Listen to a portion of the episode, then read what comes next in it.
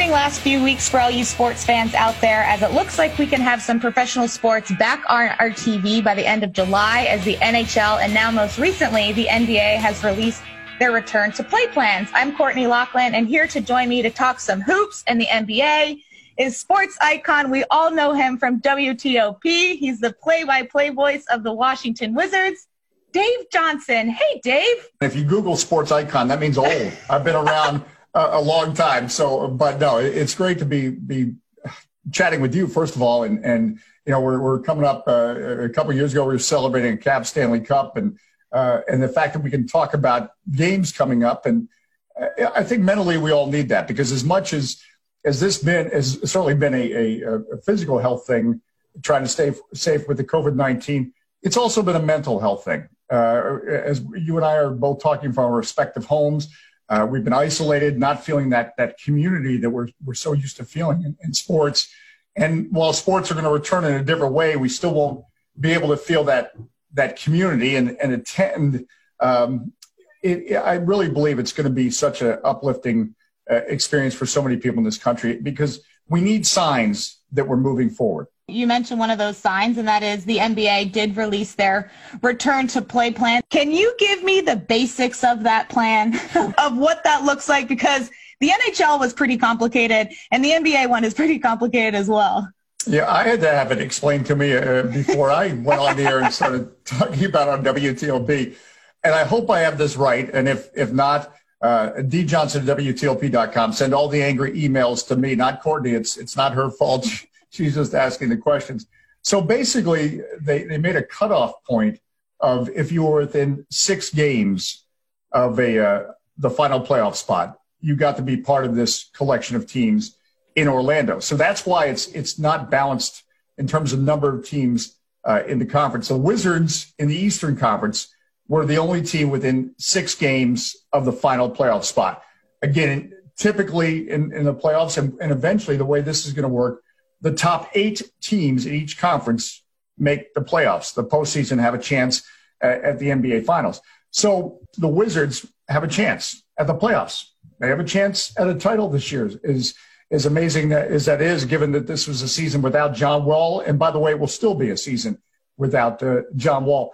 In the Western Conference, it was more bunched up. There's actually five teams on the outside of that eighth spot that will also have a chance to to sneak in because they're within the uh, the final spot.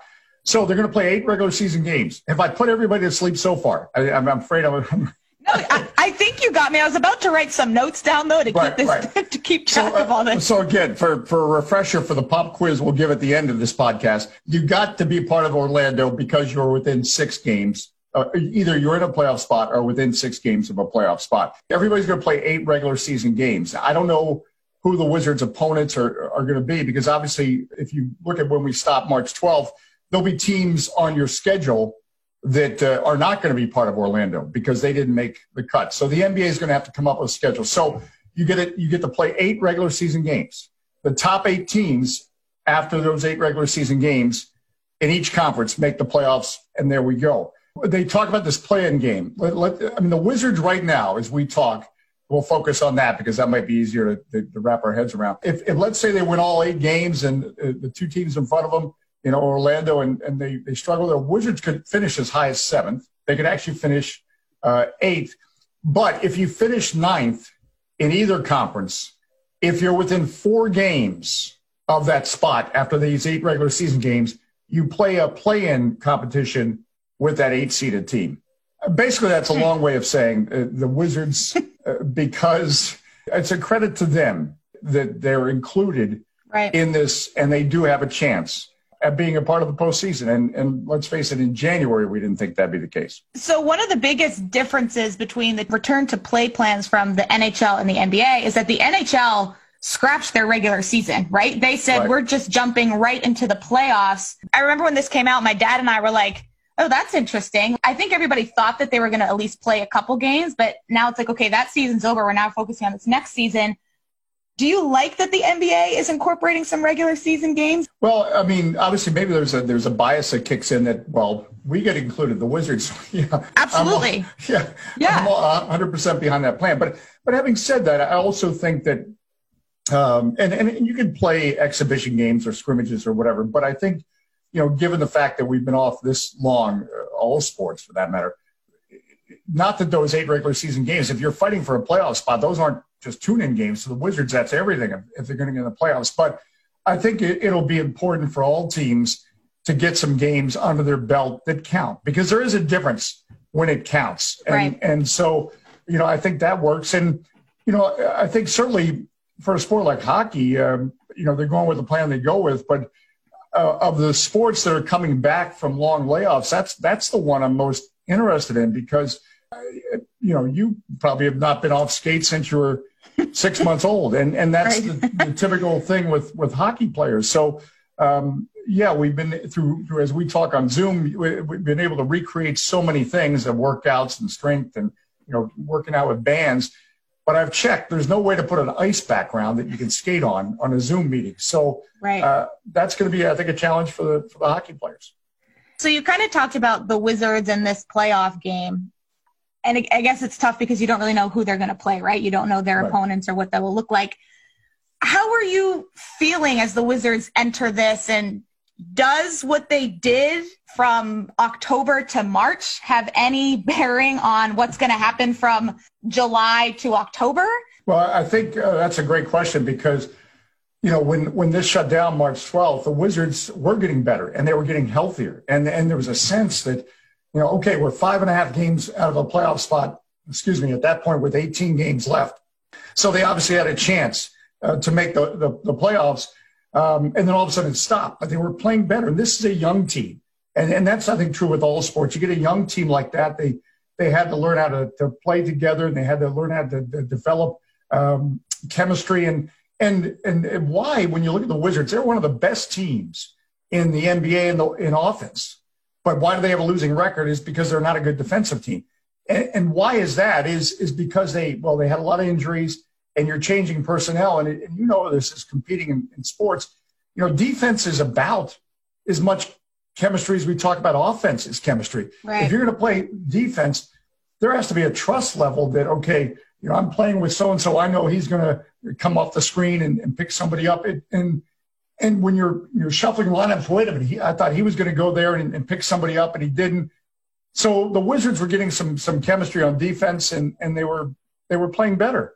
And uh, I, I, remember walking with uh, head coach Scott Brooks the day before everything shut down. We we were walking from his apartment to a Capital One Arena. It was, it was going to be a feature for NBC4 about a day in the life of Scott Brooks, which he liked to walk to work, et cetera, et cetera. Right. And we we've never aired that feature because then work shut down. But I, I do remember that feeling walking with him the streets of DC as, as, as people came up to him. They were encouraged about the way the Wizards were playing. Now, again, and, and, this is why you, you, probably shouldn't have had me on the podcast because now it takes me 10 minutes to answer every question. No, this is great because now you just fill in the podcast and I just sit here and listen. You make my job so easy.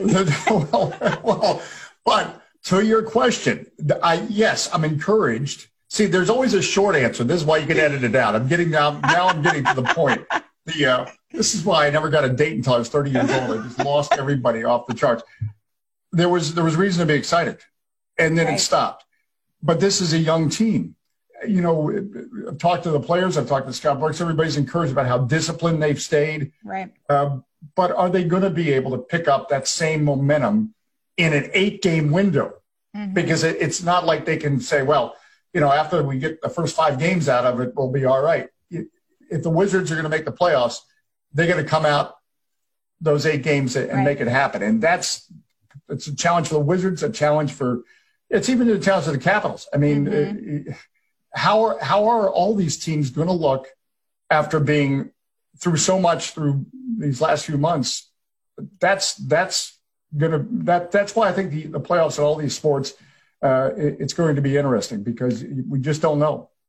There's been a lot of controversy out there and talks about with hockey that the fact that there should be an asterisk on the end of whoever wins this Stanley Cup because it's not a full season, it's a funky season. Where do you stand on that? You can't take too much, you know, as a, as a sports league or whatever.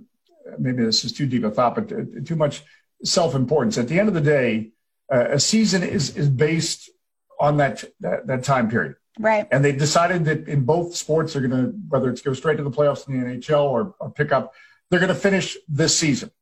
So whoever ends up the champion in the NBA, the NHL, they're, they're a worthy champion because they had to deal with what they had to deal with. And it's not unlike in both sports, uh, the NBA and NHL, there have been lockout situations. Right. Uh, there, there, have been shorter seasons because of that.